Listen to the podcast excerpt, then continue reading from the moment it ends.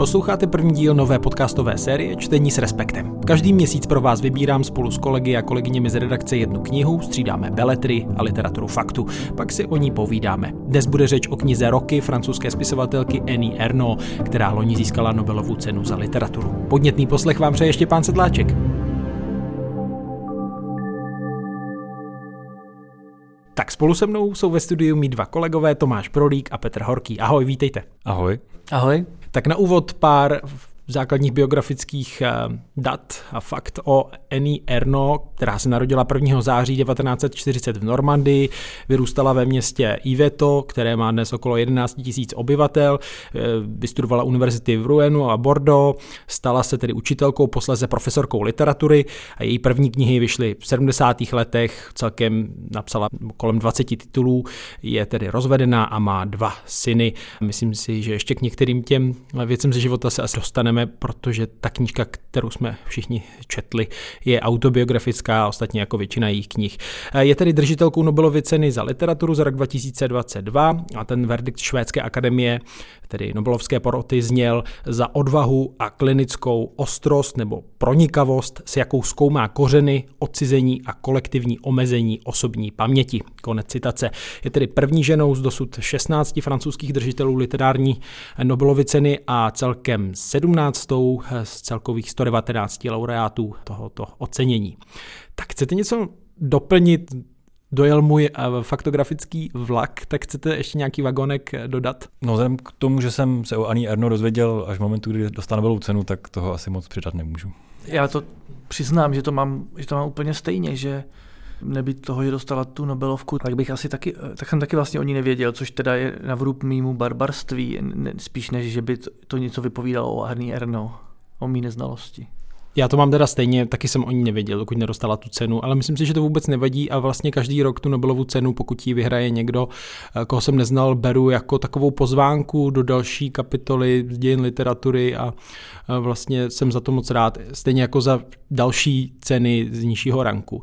My si teda dnes budeme povídat o té memoárově laděné knize Roky, která v originále vyšla v roce 2008 ve francouzštině a loni tedy v českém překladu Tomáše Havla vydalo nakladatelství Host. Tahle knížka je považována za její nejvýznamnější dílo, ostatně ten vztah k paměti, Eh, jak už jsem zmiňoval v tom verdiktu Švédské akademie, to je vlastně ústřední téma téhle knihy. Tak na úvod jenom stručně, eh, když jdete kolem knihovny nebo půjdete v knihkupectví a uvidíte ten bílý hřbet s fialovým nápisem Roky, Annie Erno, po tom, co jste to četli, tak co vám vytane? Co, co bude takové to rychlé hodnocení nebo nějaký obraz slova? Tome. Baví se mi hlavně eh, hodně času stráveného s Wikipedií, což mám vždycky rád. Bez ironie. Bez ironie. Protože uh, jsem si při čtení té knihy uvědomil, že jak neznám ani jedno, jednu z nejvýznamnějších spisovatelek Francie současné, tak toho vlastně o, o Francii vlastně hrozně moc nevím. Vím takový jako základní věci, jaký jako banality samozřejmě, třeba i detailně, samozřejmě asi bych vyjmenoval prezidenty, ale to je vlastně hrozně nepodstatný, se ukazuje při té četbě. Takže tohleto jako zkoumání a uh, vyhledávání si a vlastně zjišťování, uh, co všechno nevím a čím, ži, čím vlastně žije tahle země nedaleko nás, tak uh, to je asi ta největší nebo nejsilnější vzpomínka z toho z té četby. No, mě se nejdřív si vybaví, když to uvidím, ta jako nezvyklá forma, kterou je to napsaný a kterou si mě to nejvíc získalo. To znamená, že to není ani román klasický, kde pozorujeme nějaké postavy, ani to není deník nebo memoár, ale je to něco mezi. Je to prostě snaha popsat svůj životní zkušenost v nějaký jako nezvyklý formě a zhuštěný, protože což je vlastně jako absurdní snaha, protože život je jakoby tak strašně dlouhý a zhustit ho do poměrně útlý knížky se zdá jako nadlidský úkol, ale tý Ani Erno se to takovým zvláštním způsobem povedlo a ta forma je zajímavá. Určitě se o ní ještě budeme bavit No, tak toho se mi vybaví. No mě osobně se vybaví eh, jednak teda z eh, toho Wikipedii playlist různých francouzských děl z hudby a filmů, protože to vlastně provází celou tu knihu. Já teda jsem studoval, nebo učil jsem se francouzsky na gymnáziu, takže jsem se frankofonní trošku, trošku něco načteno mám, ale ne nějak do hloubky. Možná, že to je dobrý trošku udělat takovou reflexi i toho čtenáře na úvod, že jo? Tak uh, my jsme podobného stáří, já jsem ročník 88, středoevropán Čech, Tome, ty jsi ročník 87. Já jsem 81, takže už jsem trošku starší. Všichni tři máme, máme děti, což je taky nějak v té knížce tematizovaný a jsme teda ženatý. No a s tím teda přistupujeme ke knížce francouzský autorky, která nás provází dějinama francouzské společnosti, ale i umění, řekněme i filozofie a dalších věcí. A dělá to poměrně nevšední formou. Já jsem říkal, že to je vlastně memoárově laděná knížka za mě, ale zdrám se použít to slovo memoár, protože to prostě není klasický vyprávění, který jako do velké míry odráží deníky. Těch zápisů z deníků je tam poskrovnu. Tak chcete trochu přiblížit tu formu, čím, čím vás zaujala, co, co je takový nějaký její specifický rys? Tak já jsem se to, to tady vyzdvihnul, tak se k tomu přihlásím. No, podle mě je to právě ta kombinace osobních vzpomínek, to začíná první vzpomínkou, kdy kterou se snaží, jako ta Jarno se snaží přijít na to, co byla vlastně ta její první vzpomínka, kterou si vůbec pamatuje a někdy, když byla ještě ve školce nebo ještě před školkou. A končí to vlastně v době, kdy je nějakých 70, 70 nice. A, a takhle tam prostě dává ty svoje vzpomínky na to, jak měla děti, jak, jak, jak si jí narodili děti, nebo jak předtím vyrůstala v tom v Normandii, v tom provinčním městečku, jak potom učila, Eh, literaturu na střední škole, jak, eh, jak její děti dospěly, jak, jak jako se vyrovnává s tím, že je rozvedená stárnoucí žena, jak si nachází milence. A tyhle ty vzpomínky tam popisuje, ale do toho tam jsou, tam je vlastně ta historie, kterou se ona, ona zachycuje, kdo zrovna je v televizní debatě před prezidentskou volbou, komu se fandí, jak, jak jsou ty lidi kole, v, její, v její bublině zklamaní tím jakoby výsledkem nějakého politického boje, nebo tam rok 68 v ulicích Paříže popisuje, jak oni už jsou trošku staří na to, aby byli toho součástí, ale jenom lehonce a tak dále. A, a do toho tam jsou jako popisované věci, jako co, co se poslouchá, o čem se jak mluví, jaký se nosí sukně, co se čte, jaký slova se, se jako modně používají. A, a, a vlastně je tam použitá často třetí osoba množního čísla, jako dělá se. Jo, a, a tímhle tím způsobem je to jako stavěný. No. A ta, ta, ta, ta kombinace je fakt hrozně zajímavá. No. Plus ještě je to ozvláštněný tím, že tam jsou často výčty, jako kdyby si člověk dělal seznam, jo. že třeba já nevím, zkusím tady nějaký příklad najít, který jsem si založil. Eh, třeba tady, když vzpomíná úplně na začátku, jak to je taky další věc, která se tam jakoby periodicky vrací, nedělní obědy, vlastně od začátku, od jejího narození, až, až když ona je malý dítě, až kdy je babička, tak popisuje se, se jak se schází rodina k nedělním obědům a u toho jednoho z těch prvních je, jak se vzpomíná na druhou světovou válku. A tam říká třeba, nikdy se neomrzelo vyprávění o zimě roku 1942, o mrazech, hladu a tuřínu, o zásobování a lístcích na tabák, o bombardování a pak následuje výčet, vždycky pomlčka na začátku, o polární záři zvěstující válku, o jízdních kolech a kárách na silnicích po zdrcující porážce ve 40. roce, o vydrancovaných obchodech, o obětech bombardování prohrabujících sutiny, v níž hledali své fotografie a peníze, o lehavru srovnaném se zemí, kde nezůstal kámen na kameni, o černém trhu, o propagandě, o frickách prchajících přes scénu a tak dále. Tam je potom zajímavý kontrast s těmi pozdějšími nedělními setkáními, právě když už je 60 70 jak, jak, to, jak to odráží tu proměnu společnosti i toho, jak tráví ten, řekněme, sváteční čas. Přesně tak, jak třeba její synové se mluví o mašinách a ona předpokládá, že jsou to motorky nebo auta a oni jsou to písíčka. Jo, to je pravda, mašiny jako písíčka. Tome, co ty bys vypíchnul k té, k té zvláštní formě té knížky? Nebo já osobně jsem se s ničím úplně stejným nesetkal ve své čtenářské historii. Ta forma, nebo ta, mě na tom přišlo zajímavé, že tahle ten jako taký pokus o sociologii, který samozřejmě má nějaké limity, protože to literatura, on trochu nabídnul, myslím to, jak píše a jak na svůj život vzpomíná a jak přesně říkal Petr, že jako tak zdrcla kolik, 80 let? 80 let na 300 stran, což prostě nejde a, a zrcne to podle nějakého klíče. Tak eh, on je vidět, že hrozně hodně, hodně prostoru trávila Erno v té knize teda věnovala 60. letům, no vlastně dospívání, hodně dospívání a také té rané dospělosti a na konci, tam, kde to vlastně začne, začne zajímat nás, nebo současného čtenáře, jako 90. léta, najednou začne to hrozně hopem. Už to fakt jako střílí, jako no, pak šel internet, pak telefony. A to, v tom mně přijde, že je to vlastně hrozně cený, že je to pohled do toho, jak tahle jedna úplně konkrétní generace těch lidí, kteří se narodili ve 40. letech, jak vlastně vidí svět, že to, co nám se zdá strašně důležité, že to, co, to, co tak, tak ovlivňuje na, naši dobu, 90. léta, prostě pro ně není důležitý. A tak to vidí jako úplně, tak to je samozřejmě taky banální jako zjištění, ale úplně jinou optikou. A mají pocit, že jakoby jejich svět a ve kterém žijou, formují úplně jiné věci, které jsou nám hrozně vzdálené. A tím to vlastně pro mě bylo zajímavý, tenhle ten pohled na to, jak se prostě západoevropský se vzdělaný senior intelektuál dívá na současný svět a co mu vlastně přijde důležitý v jeho životě. To, to se taky souvisí s tím, že samozřejmě Eni Erno je z generace, která prostě v Česku není. Jakože tyhle lidi tady nejsou. Jako, nemyslím věkově, ale, ale tím jako životním prožitkem. Tak ona se prostě narodila za války a a prožila život ve světě, který tady prostě neexistoval. Život francouzský, 80 leté francouzské, 80. češky je prostě tak odlišný, že, že to vlastně jsou jako úplně jiné, úplně jiné světy, úplně jiné generace. A, a my to už nedoženeme, protože druhá polovina 20. století se prostě nezopakuje a, a ti lidé prostě ve východní Evropě chybí. Hmm. A to, jak se dívají na svět a to, co si o něm myslí a to, co je pro ně důležité. A, a takže to je hrozně zajímavý, že prostě jsem to teďka vlastně neměl úplně kontakt s tím, jak s tímhle, s tímhle světem, se světem prostě seniorů z západního Německa a z Francie a možná severní Itálie. To bylo v tom, a v tom je pomohla ta forma. Ostatně ona se i tam nějak vztahuje že jo, k lidem z výcho, bývalého východního bloku, k tomu se možná ještě no, dostane. Tak západoevropsky, no. no Petr. Jo, já jsem jenom chtěl říct o tomhle tom, co říkal Tomáš, že, že to je dobrý postřeh o tom, že vlastně popisuje nějakou dobu, že ta naše doba, kterou my známe, 90. léta, je tam vzaná hopem a my bychom si o ní třeba četli víc, ale přitom tam, potom tam jsou doby, které my vůbec ne, neznáme, jako detailně rozepisovaný. A zároveň ta zkušenost, že je jiná, že jak, jak prožil život francouz, nám může být vzdálený, protože ta naše zkušenost byla jiná.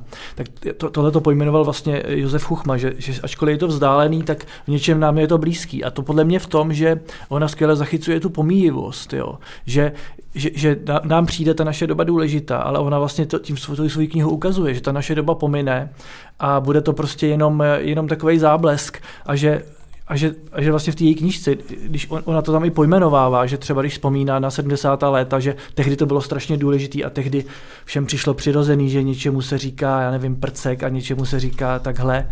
A všichni poslouchají tohle, ale dneska se to zdá úplně jako banální a dneska to všichni zapomněli. Tak tahle ten, tahle, ta, ta pomíjivost, že myslím, že je něco, co je přenositelný i, i tady na tuto prostředí.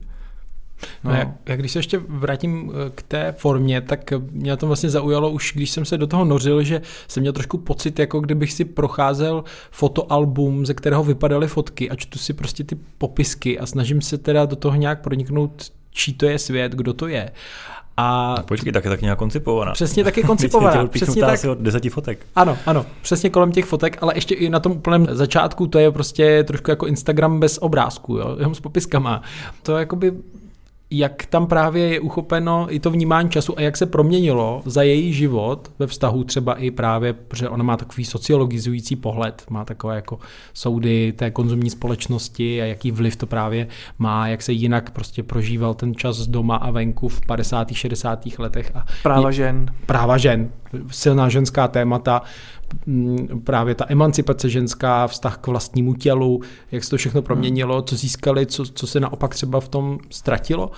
To, to, to, asi se k tomu ještě dostaneme, to jsou jako klíčová eh, témata, ale právě ta paměť, eh, tam konec konců ona to jako pojmenovává, tam je spoustu citátů, co by si člověk mohl vypsat jako takové symbolické, že paměť je stejně jako sexuální touha, nemá konce, propojuje mrtvé s živými skutečné bytosti s představami, sny, s minulostí eh, a podobně. A konec konců úplně na na konci té knihy vlastně ten klíč přesně popsaný, jak postupovala, že, tak já tady kousek ocituju, nebude se jednat o rozpomínání se ve smyslu, jak ho obecně chápeme, mající za cíl převést život do příběhu, popsat sebe sama, do svého nitra se bude obracet jen proto, aby v něm znovu objevila stopy světa, který existoval kolem ní, aby vylovila vzpomínky na minulost, aby zachytila změny v uvažování, víře a citovém životě, proměny lidí a jejich myšlenek, všeho, co poznala a co možná není ničím ve srovnání s tím, co pozná její vnučka a všichni ti, kteří budou žít v roce 2070 aby pátrala po pocitech už přítomných, ale zatím nepojmenovaných, jako je ten, který ji popouzí k psaní.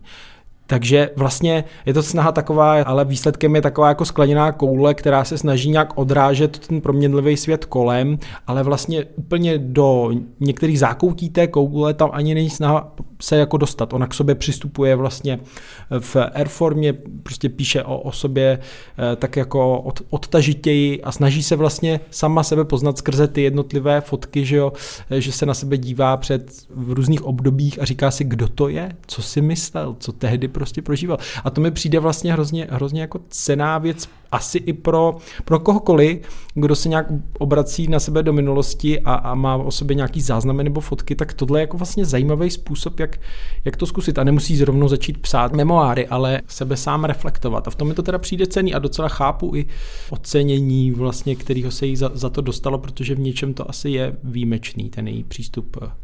Hmm. To určitě ano. Já teda musím říct, že mě to úplně literárně jako neoslovilo, jak se říká. Hmm.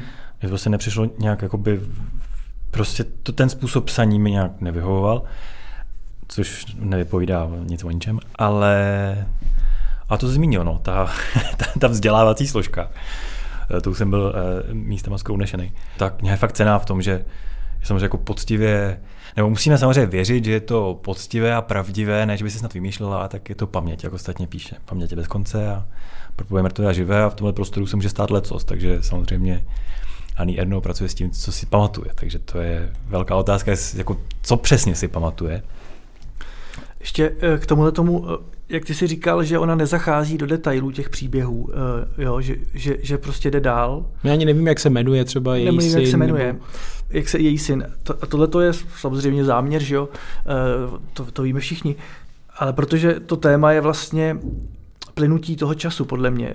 Jo, a, a a to, a to, že třeba ona nepopisuje vlastně ani nějaký extrémní momenty svého života, nebo tam nedává jméno. Třeba ona by mohla popsat rozvod se svým manželem, mohla by popsat detailně potrat, na kterým byla a který se stal námětem její jiný knihy a o kterým teďka je nový film, který se jmenuje, myslím, Událost. A ale nedělá to, protože ona podle mě jako se usiluje o to, aby ta zkušenost byla taková, aby se v ní mohl najít každý, takže aby ten život byl tak pokud možno co nejvíc obyčejný, aby to byla každodennost, vlastně, kterou zachycuje, ne nějaká výjimečnost, ne výjimečný okamžik, nějaká jako událost dramatická, ale spíš jako nedramatická. No a třeba když jsem si Zrovna s chodou okolností jsme vyklízeli eh, jeden pokoj u nás doma, aby se stal dětským pokojem, když jsem to četl a narazil jsem tam na krabici se svýma starýma deníkama. Tak jsem to otevřel a jak člověk si tam, tak jsem tam hledal, jak, jak to bude zajímavý, ale vůbec to nebylo zajímavý. Bylo to prostě každodennost, bylo to banální dnešního pohledu a, a, a tohle to se jí podle mě jako podařilo, no, že jako tu banálnost, tu každodennost povýšila na nějaký jako kolektivní zážitek.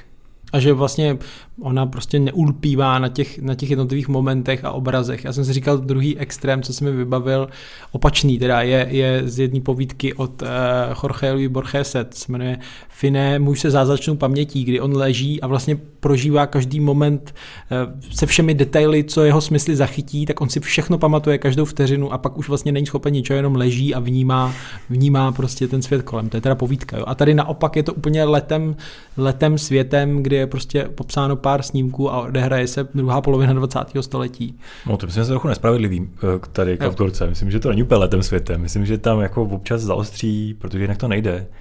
A taky myslím, že se jí úplně nepovedlo se teda to, protože taky hmm. jako nepovedlo, že nevíme, co samozřejmě zamýšlela, nebo jak to chtěla.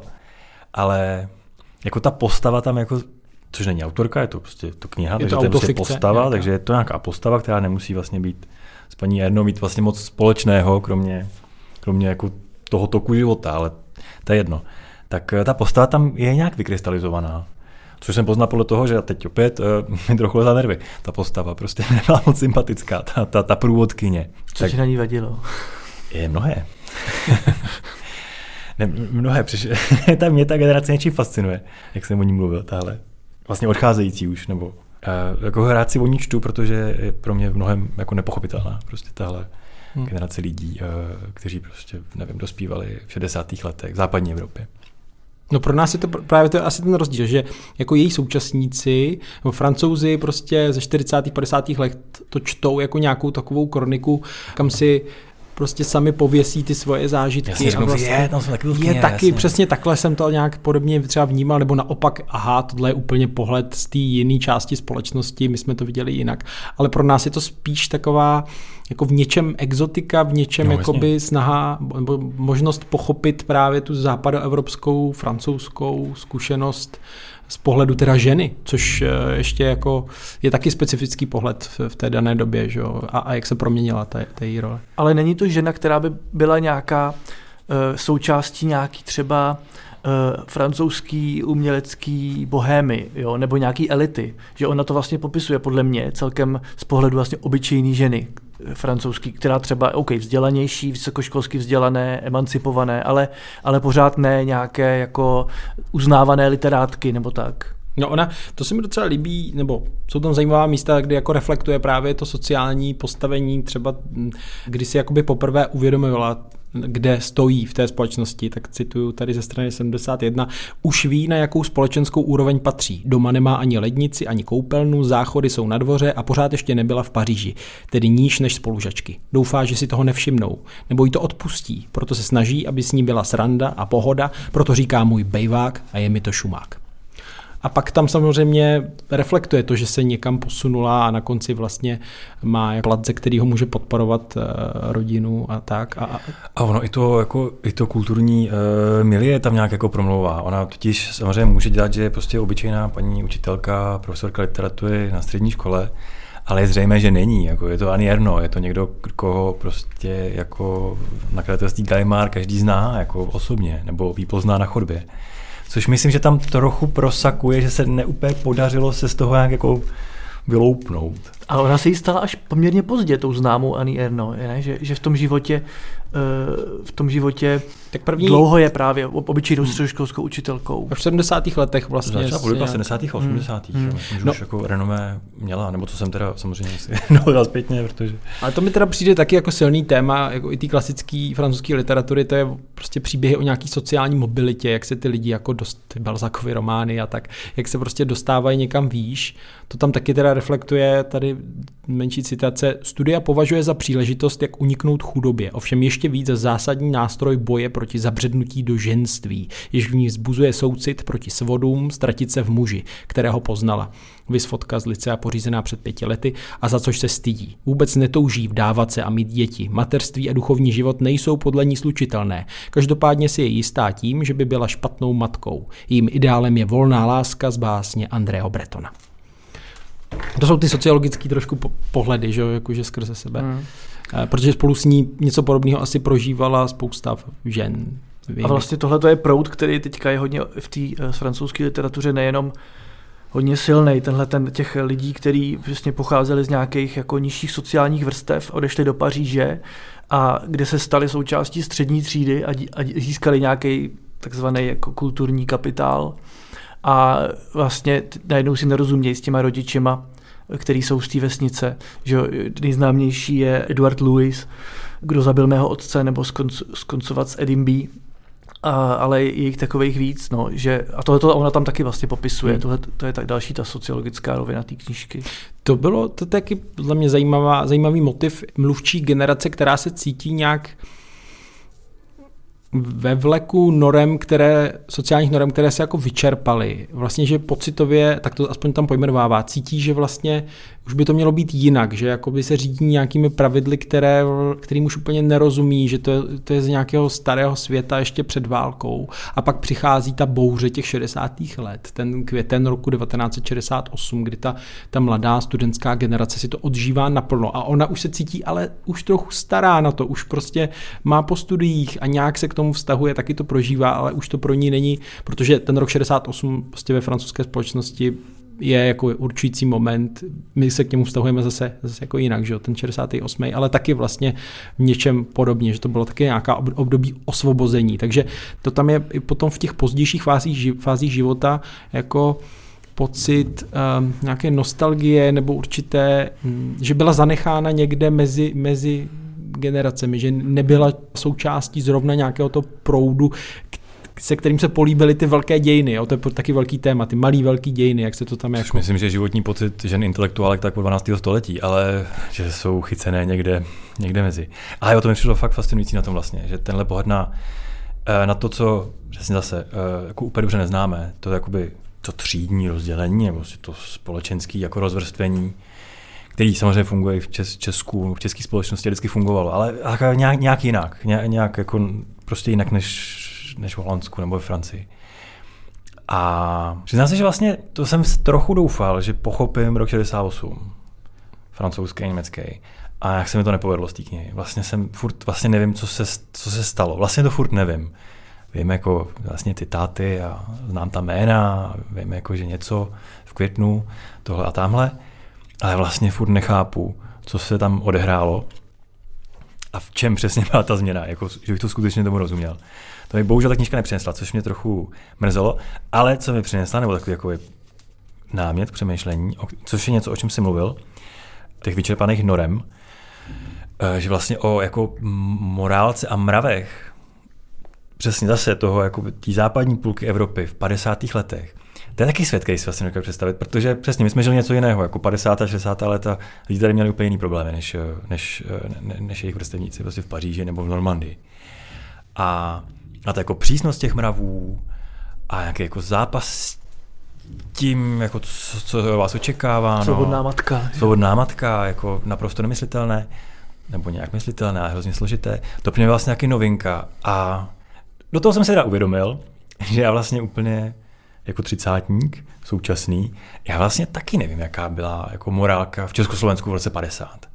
Jako, myslím, že v Československu v 50. letech taky nebyla žádná utopie, prostě volnomyšlenkářská, e, nevím, jak si to představovali, prostě idealisté, nevím, komunističtí listé před 30, 30 let před 30 let předtím.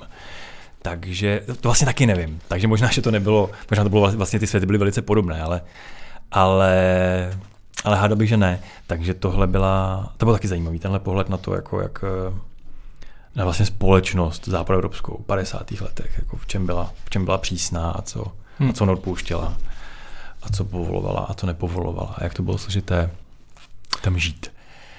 No já s souhlasím, že ten rok 68 tam je viděn tak jako z rychlíku, jako spousta jiných událostí, že prostě na to koukám z okýnka vlaku a moc, moc jakoby vidím letět kostky. Přesně a přitom to jako Warfranklo to, o čem píše vlastně 30 stránek předtím, jako ten svůj zápas studentky nebo žákyně, která si říká, já jsem asi trošku jako jiná než vlastně než tak okolo, tak koukám. Potom jako dospívá, Potom je už dospělá na začátku 60. let, takže pořád vlastně ještě žije v tom starém světě a ten teda skončil v 68. Tak a já vlastně jsem se zase nezvěděl, jak skončil. Což jasně, já nejsem to publikum. Hmm. Publikum jsou lidé, kteří jsou francouzi. takže, takže jasně, oni jasně, to, že se to jako mě nepodařilo vysvětlit, eh, je to jako pochopitelné, protože to prostě asi vyžaduje ještě nějaký další. Ale ten kontrast teda v proměně morálky, to mi přijde, že tam docela to je pravda. dobře zachycuje, že přesně takovou jako z našeho pohledu, řekněme, úzkoprsou společnost, eh, rozdělení žen a mužů, eh, chlapců, dívek prostě na, na školách a pak najednou tenhle ten výbuch, ten papiňák prostě nějak bouchnul a jak píše na straně 124, kousek si ještě dovolím, um, v časopise Rodiče se frigidním ženám radilo, jak se stimulovat s roztaženýma nohama před zrcadlem. Na licejích se rozdával spisek, v němž doktor Carpentier vyzývá studenty k masturbaci za účelem zahánění nudy při vyučování. Fyzické kontakty mezi dospělými a dětmi se považovaly za nevinné. Eh, doporučovalo se vše, co bylo dosud zakázané a považované za hanebný hřích. Lidé si zvykali výdat na filmovém plátně obnažená přirození, ale při scéně análního styku Marlona Branda s Marie Schneiderovou přece jen zatajovali dech ve strachu, aby nedali najevo emoce. Ještě k tomu 68. Eh, mně nepřijde, že by tam byl nedostatečně vylíčený, nebo teda takhle, kdyby byl vylíčený víc, tak by mně přišlo, že by to právě bylo na úkor té formy, která je féro, která jakoby eh, dává každému období stejné množství, jo, že 89. tam taky není věnovaná jakoby větší nebo menší, menší část, no, že, že to byl prostě že, že to bylo prostě podřízený té formě, to, to, to, dávkování těch informací, a že když člověk chce 68, tak prostě si musí hold najít jinou knihu, no, která je o, to, o tom 68. Jo, jo, ne, to já se nepotřeboval úplně výčet, jakoby dlažební kostek, který přistáli kam v kterém obchodě, ale přesně potom jsem říkal, aha, a najednou, takže do té doby vlastně se jako nesmělo mluvit o masturbaci a najednou o šest stránek dále už se masturbuje ve škole, když se člověk mění při matematice. Že tam byl skok. Co se stalo? Přesně, já tomu jakoby, je to hrozně zajímavý, ale to je prostě, Jasně. to je hmm. moje nedostatečnost. No. Mimochodem pak je tam teda i zajímavá pasáž, jak intelektuálně jako se to eh, jak to prostě explodovalo, jak se četly nový směry, vnímali a najednou ona tam popisuje nic, myslím v nějakém smyslu, že za měsíc prostě se posunuli o roky jako v myšlení, že najednou prostě četli, já už nevím, jestli Foucaulta tu dobu a další, další autory, který jako dekonstruovali vlastně všechno, na co se podíváte, že jo nějak se to nově snažili nacházet a, a konstruovat. Ale já vlastně nevím, jestli ona třeba tohle téma neřeší v nějaké jiné z těch zhruba 20 knih, je to dost možný, že, že tuhle epochu někde, někde má, takže taky bych jí to eh, nevyčítal. Potřeba dodat, že v češtině teda od Ani Erno toho vyšlo strašně málo, takže my, když neumíme francouzsky a nechce se nám číst francouzskou spisovatelku třeba v angličtině, tak, eh, tak máme jenom omezené možnosti toho, jak posuzovat jí vlastně tak prostor pro překladatele a vydavatelství česká. No, máte tam ještě nějaké motivy, události, které vás nějak zasáhly, nebo chtěli byste je vypíchnout? Já jsem si tady eh, jednu pasáž, která, mě, která podle mě musí zaujmout každého českého čtenáře, jsem si tady, jsem si tady poznačil, která popisuje pád berlínský zdi a jak se našinci, to znamená prostě eh, nejenom východní Němci, ale i, ale i Češi a Slováci prostě eh, dostávají na západ a jako na to popisuje, jak to vnímala. Když jsme pak viděli, v jakém bídném oblečení se s ledvinkami u pas vrhají na obchody v západním Berlíně, muselo nám jich přijít líto. Dojímali nás zkušeností s konzumním způsobem života. Nakonec nás však podívaná na kolektivní lačnost po materiálních statcích začala rozčilovat. Ukázalo se, že nedosahují úrovně rizí abstraktní svobody, kterou jsme pro ně stvořili. Soucit, jež jsme si zvykli pocitovat k národům žijícím pod komunistickým jihem, se měnil v káravý dohled nad tím, jak nakládají se svou svobodou. Víc se nám líbili ve frontách na salám a knihy, ještě když nic neměli. Tenkrát jsme si díky ní mohli lépe vychutnat štěstí a pocit nadřazenosti z toho, že patříme do v úvozovkách svobodného světa.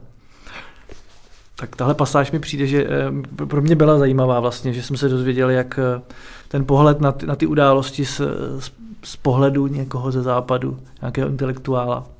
Já tam cítím, to tam úplně také není vyřešeno, ale určité zklamání, nebo opakovaně tam naráží na rok 1968 na Československo, prostě příjezd vojsk Varšavské smlouvy.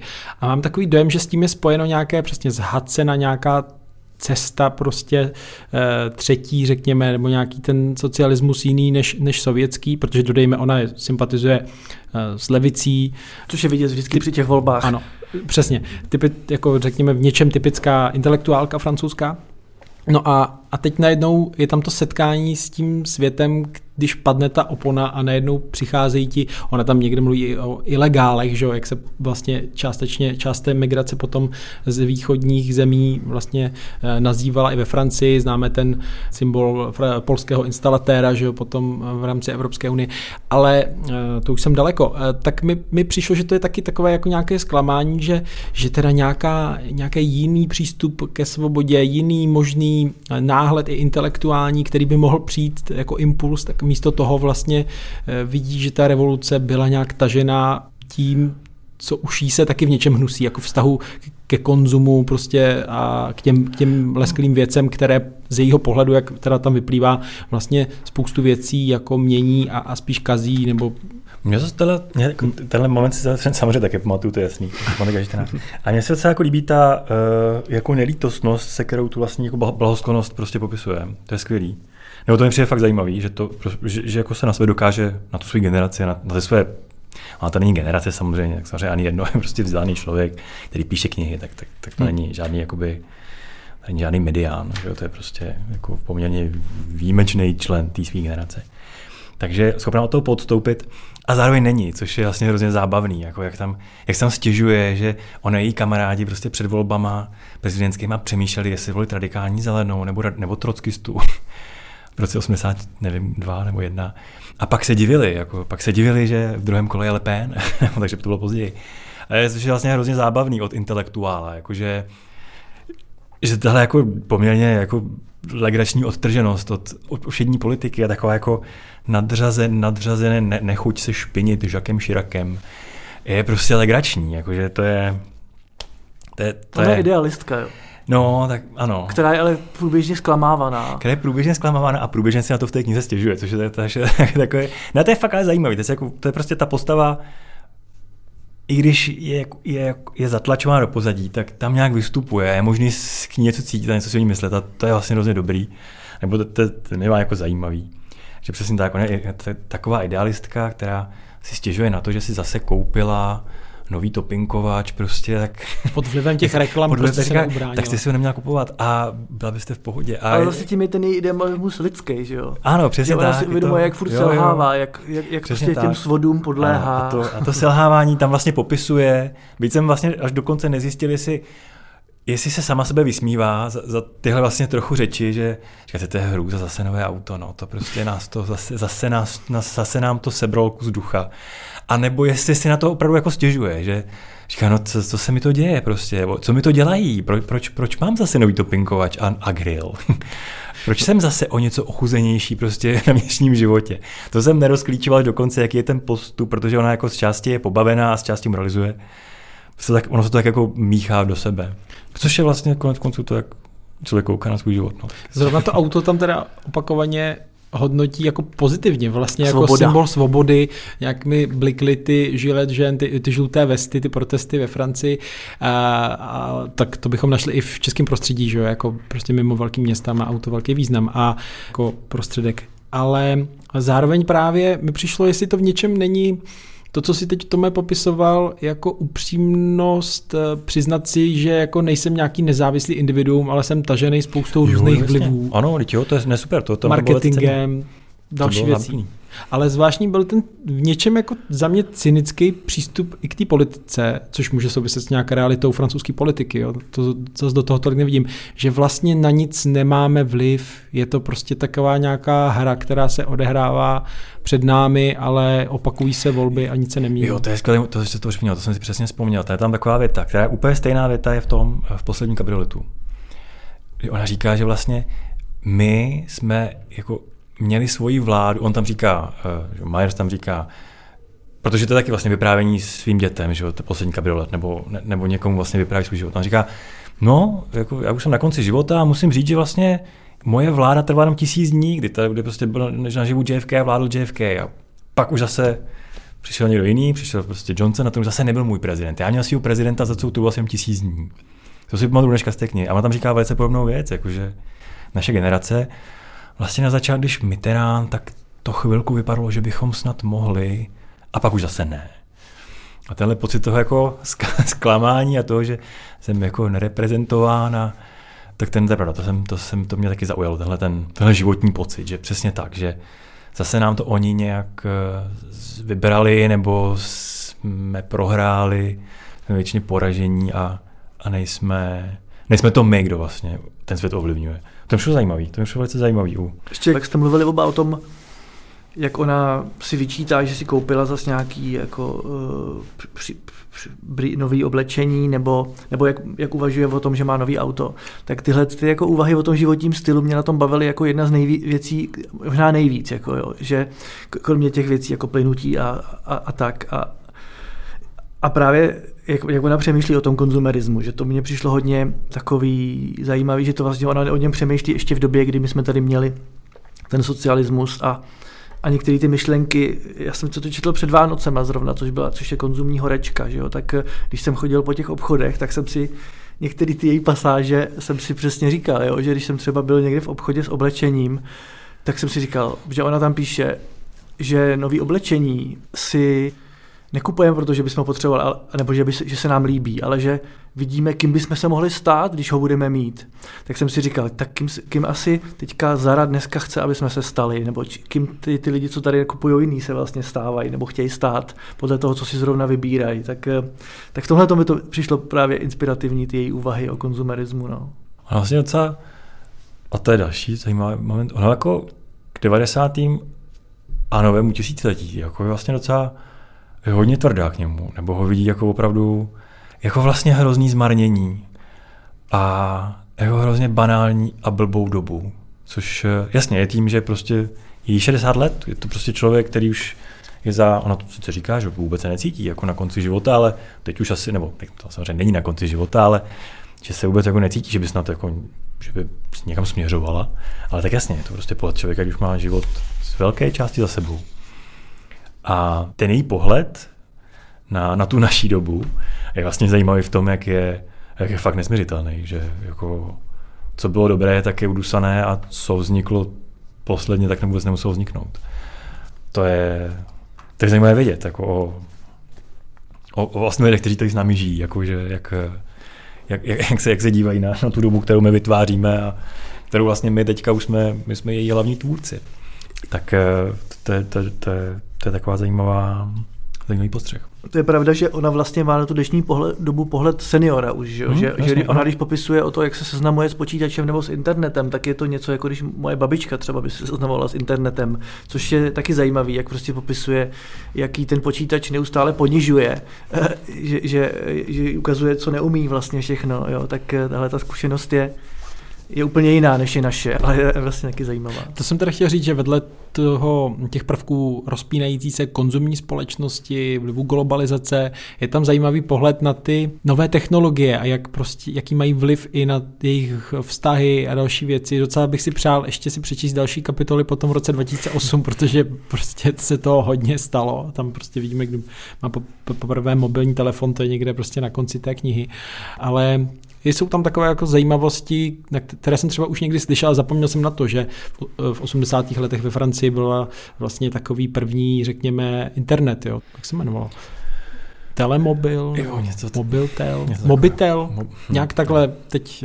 Eh, Alcatel, nebyl to Alcatel. Ne, ne, ne, nebyl to Alcatel, ale, ale že, že prostě byly takové terminály, skrze které vlastně mohli jo, lidi komunikovat, psát si de facto e-maily, přečíst si prostě žluté stránky. To je vývojová větev, která nás minula tady v Československu. Díky bohu. Minula, já jsem to dohledával, že podobné věci byly i v jiných, v jiných hmm. zemích, a, ale v té Francii to vlastně skončilo až někdy po roce 2010, ty poslední terminály, prostě byla to taková nějaká slepá vývojová. Teletext prostě. Nebo telefonní budky. Já myslím, že jsme tři muži bavící se o knížce Ani Erno a mě by teda zajímalo, jak, jak se koukáte právě na to téma, téma ženské emancipace, jak to prožívala teda ona jako žena, která něčeho prostě dosáhla během toho svého života, ale taky si tam vytrpěla svoje a určitě to její postavení se, se měnilo a jako třeba to téma i její tělesnosti, sexuality je docela silně jako akcentováno v té knížce, tak co jste říkali na tuhle linku?